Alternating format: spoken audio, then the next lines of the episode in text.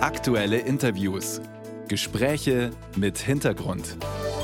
Ein Podcast von Bayern 2. Vor knapp zwei Wochen ist im Sudan ein Traum geplatzt, der von einem friedlichen Übergang von einer Diktatur zur Demokratie.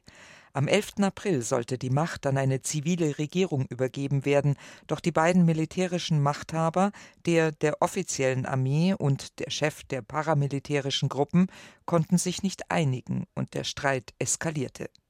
Seitdem herrscht Krieg, vor allem in der Hauptstadt Khartoum. Die deutsche Regierung hat in dieser Woche ihre Bürger ausgeflogen, andere Länder haben es ähnlich gemacht. Die Sudanesen aber müssen bleiben oder fliehen. Wie die Situation konkret vor Ort derzeit ist, ist schwer zu erfahren.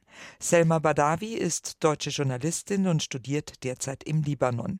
Ihr Vater stammt aus dem Sudan und sie hat Familie dort in Khartoum. Ich habe heute Morgen mit ihr gesprochen und sie gefragt, was sie denn über die aktuelle Lage vor Ort derzeit weiß. Wir haben ja heute Morgen in den Medien lesen können, dass sich der Waffenstillstand um nochmal 72 Stunden verlängern soll. In der Realität für die Sudanesen gibt es leider überhaupt gar keine Waffenruhe. Also seit die Kämpfe ausgebrochen sind, herrschen schlimme Zustände in den Straßen. Ich bekomme Nachrichten von meiner Familie, von meiner Cousine, von meinem Onkel, von einem Chefredakteur einer sudanesischen Zeitung und es sind ganz, ganz schlimme schlimme Dinge, die sie erzählen. Also es gibt äh, Bomben, Geschosse aus der Luft, Raketen. Es sind sämtliche Stromversorgungsnetzwerke unterbrochen, Wasser funktioniert nicht mehr. Also die Lage ist ganz, ganz drastisch. Wann konnten Sie denn zuletzt mit Ihrer Familie sprechen? Ich habe zuletzt mit meiner Familie gestern Abend gesprochen. Ein Teil meiner Familie hat die Flucht nach Ägypten angetreten und ist jetzt auch an der Grenze angelangt. Und ich bin sehr, sehr froh, dass sie es bis dahin geschafft haben. Und äh, ein anderer Teil meiner Familie ist noch in der Hauptstadt. Ähm, wenn wir von der Hauptstadt Khartoum sprechen, dann muss man natürlich auch immer wissen, dass es äh, ein Teil der großen Metropole, die eigentlich aus drei großen Stadtteilen besteht, die durch die Teile des Nils getrennt sind. Und meine Familie befindet sich Gott sei Dank in einem Bereich, in dem die Kämpfe nicht so schlimm sind. Aber der Teil meiner Familie, der geflohen ist, ähm, der hat sich eben wirklich in einem der schlimmsten Kampfgebiete befunden. Und dort war es unmöglich zu bleiben. Mit der Familie, die noch dort ist, kann ich Kontakt halten, aber die Internetversorgung ist schon instabil. Es ist nicht einfach. Hm. Wie sieht denn die Versorgungslage dort aus? Also mit Lebensmitteln, mit Bargeld, die ganze Infrastruktur? Also zum einen sind die Lebensmittel viel teurer geworden, zum anderen sind sie auch rar. Es gibt ähm, wenig Trinkwasser, es gibt wenig Benzin. Die Versorgungslage wird von Tag zu Tag schlimmer und gerade weil Hilfsorganisationen jetzt auch ihre Arbeit weitestgehend einstellen, also die ähm, Welthungerhilfe hört auf zu arbeiten. Deswegen wird die Situation natürlich noch schlimmer. Die Leute sind wirklich auf sich selbst gestellt und viele können ihr Haus überhaupt nicht verlassen, weil die Bomben, die Geschosse über den Köpfen fliegen. Man, man hat permanent Angst um sein Leben. Also da wird überhaupt keine Rücksicht auf die Bevölkerung genommen. Dieser Streit wird äh, voll auf dem Rücken der Bürger ausgetragen. Genau. Und ich glaube, dass das Schlimme für die Sudanesen ist, dass sie merken, es wird minimal Rücksicht genommen auf ausländische Bürger. Es werden Evakuierungen organisiert. Ähm, aber es gibt keine Gnade für die Bevölkerung. Also wer auch immer sich Essen holen möchte, wer Tote von der Straße holen möchte, es liegen ja immer noch sehr, sehr viele Tote in den Straßen und die, die Zahl von 460 Todesopfern ist deswegen auch nicht besonders repräsentativ. Man kann sich auf nichts verlassen und man kann auf kein bisschen Verständnis von der Regierung hoffen. Und da ist eine ganz, ganz große Enttäuschung, da ist ganz, ganz, ganz viel Schmerz, weil sich die Sudanesen von ihrer eigenen Regierung unglaublich im Stich gelassen fühlen. Sie haben gesagt, ein Teil Ihrer Familie konnte nach Ägypten fliehen. Ist so eine Flucht, ist, ist das schwierig? Können sich das nur Menschen leisten, die genug Geld haben? Ist gut, dass Sie das Geld gerade ansprechen, denn die Fahrkarten sind in den letzten Tagen unwahrscheinlich teurer geworden. Also es gibt einfach auch Menschen, die sich an der Not anderer gerade sehr bereichern. Das heißt, zunächst mal muss man Bargeld haben. Das Bargeld im Land wird immer weniger. Es gibt viel zu wenig Bargeld gerade. Ähm, vor etwa zwei Wochen hat man vielleicht noch für 100 Dollar nach Ägypten reisen können. Jetzt sind es 200, 300, teilweise 400 Dollar. Also da ist schon mal diese Situation. Und natürlich muss man auch erstmal zu einem Bus kommen in Sicherheit, ohne bebombt zu werden. Es ist wohl so, dass besonders Menschen in Autos zu Zielen werden. Das heißt, die Situation ist sehr, sehr gefährlich. Ich habe aus verschiedenen Quellen gehört, dass die Busse, wenn sie dann unterwegs sind, durchgelassen werden. Selbst wenn die Checkpoints passieren, dann passiert da wohl nichts. Aber erstmal zu den Bussen zu kommen, ist problematisch. Und mein Cousin hat mir auch die Lage an der Grenze geschildert und die ist äußerst chaotisch. Dürfen denn die Sudanesen so leicht nach Ägypten rein? Also werden sie dort zumindest willkommen geheißen? Also die, die in das Land dürfen, werden vermutlich willkommen geheißen. Ähm, aber es gibt Visabestimmungen und die sind wirklich nicht zum Vorteil der Geflüchteten momentan. Also männliche Sudanesen zwischen 16 und 50 dürfen nicht ohne Visum nach Ägypten reisen und diese Bestimmungen wurden noch nicht aufgehoben. Es wird natürlich momentan auch Druck auf die ägyptische Regierung ausgeübt von anderen Ländern, dass man diese Bestimmungen eben aufhebt, aber momentan verursachen sie Schlangen, Staus und, und Chaos am Grenzübergang. Man muss ja sich auch vorstellen, diese Stadt, die ähm, Grenzstadt ist, der Grenzübergang liegt ungefähr 15 Kilometer von der Stadt Halfa entfernt. Es ist eine Kleinstadt, die eigentlich etwa 12.000 Menschen vielleicht beherbergt. Und diese 12.000 Menschen nehmen gerade Tausende Geflüchtete auf. Es kommen hunderte Busse an. Und die Menschen, das hat meine Cousine mir gestern erzählt, die schlafen in Restaurants, die schlafen in Schulen. Es werden Krankenhausbetten freigemacht.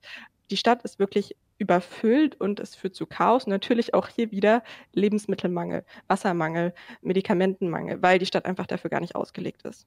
Sie haben gesagt, dass sich die ähm, Hilfsorganisationen zurückgezogen haben. Sind Sie wenigstens dort vielleicht vor Ort, um die überforderte Bevölkerung in der Grenzregion zu unterstützen?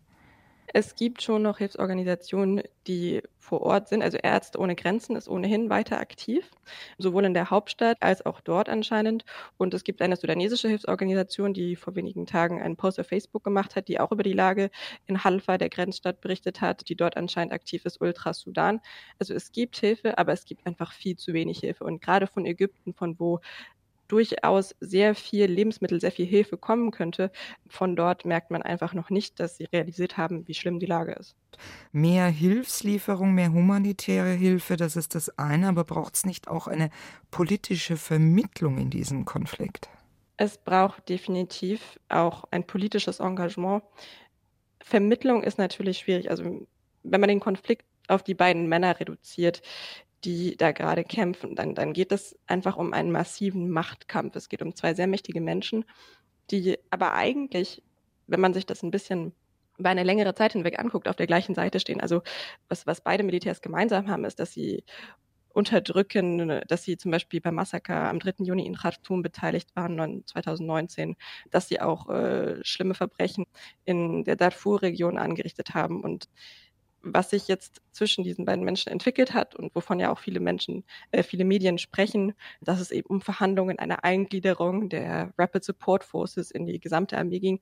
Das ist ein Konflikt, dessen Vermittlung die, die Gesamtlage im Sudan nicht lösen wird. Denn wenn man logisch darüber nachdenkt, und das ist auch so ein bisschen das, was, was mir momentan fehlt in der Einordnung der Situation, ist, dass es eine 30-jährige Diktatur im Land gab. Und wenn ein Diktator, der so lange geherrscht hat, abgesetzt wird, entsteht ein riesiges Machtvakuum und dadurch entstehen über kurz oder lang auf jeden Fall blutige, gewalttätige Auseinandersetzungen. Und was eigentlich die internationale Gemeinschaft hätte machen müssen und was sie auch jetzt tun sollte, ist eine erfolgreiche, eine, eine richtige, ordentliche Transitional Justice organisieren, also einen strukturierten Weg in Richtung Demokratie. Und da wurden einfach sehr, sehr viele Schritte verschlafen. Und ich glaube auch, dass man jetzt einfach viel zu kurz blickt. Was wären denn solche Schritte, die dann eingeleitet werden müssten? Es gibt unterschiedliche wichtige Säulen, die dazugehören. Zum einen ist es natürlich erstmal die Überprüfung des gesamten Beamtenapparats, ein Austausch äh, bzw. eine Absetzung aller Straftäter des alten Regimes. Und das ist ja nicht passiert, weil diese beiden Generäle, von denen wir sprechen, die haben zum Netzwerk von Omar al-Bashir gehört. Die hatten dort schon wichtige Positionen. Dann geht es natürlich auch um den Aufbau demokratischer Institutionen. So also gerade auch zum Beispiel der Transitional äh, Sovereignty Council, der das Land jetzt äh, mittelfristig regiert. Das ist eigentlich keine demokratische Institution. Und es gibt auch schon Analysen dazu, wenn man sich das anguckt. Dann wurden nach und nach immer wieder Artikel in der Verfassung verändert, die den Weg für eine Diktatur, eine Absolutkontrolle eigentlich erleichtern. Und genau diese Dinge muss man sich angucken, natürlich auch Gerechtigkeitsinitiativen, Die Menschen haben ein Recht auf Wahrheit, auf Transparenz, auf Vergangenheitsbewältigung. Ja, die Opfer haben ein Recht äh, auf, auf Reparationen. All das müsste eigentlich angegangen werden. Und der Sudan ist nach dieser langen Diktatur allein dazu nicht imstande. Er hat nicht die Ressourcen, hat auch nicht das Know-how. Hat der Sudan denn die Menschen dafür? Denn die braucht es ja. Wir können ja nicht jetzt von außen diese Strukturen aufpfropfen, sondern das muss doch aus dem Land heraus selbst geschehen. Der Sudan hat auf jeden Fall die Menschen dafür. Und gerade die junge Generation hat in den letzten Jahren, gerade auch mit dieser friedlichen Revolution, bewiesen, dass da sehr viel Wille, sehr viel Initiative und auch sehr, sehr viel Können ist. Also da gibt es auf jeden Fall Potenzial. Da gibt es sehr, sehr viele Menschen, die in diese Richtung arbeiten wollen, ja. Und es, es gab auch sehr, sehr viele zivile Organisationen, zivile Komitees, die sich gebildet haben, was überhaupt zu dieser Revolution führen konnte. Also der Sudan hat ja schon sehr, sehr viel Eigenarbeit geleistet. Aber wie wir auch schon bei den Transformationen in anderen Ländern gesehen haben, es ist notwendig, dass die internationale Gemeinschaft hinguckt, weil die objektive Betrachtung, die objektive Beurteilung von Fällen von Verurteilung, eben Austausch von Beamtenpositionen, das ist wichtig, dass das ein Land nicht alleine macht. Denn ansonsten passiert genau, was jetzt passiert. Es gibt einige Menschen, die Macht wieder an sich reißen, die profitieren von dieser Gemengelage. Und es, es war eigentlich nur eine Frage der Zeit, bis dieser Konflikt wirklich in einen Bürgerkrieg ausartet. Der Sudan braucht unsere Hilfe, sowohl politisch als auch humanitär. Selma Badawi war das Journalistin hier bei uns in Deutschland und mit sudanesischen Wurzeln. Herzlichen Dank, Frau Badawi. Ich danke Ihnen auch.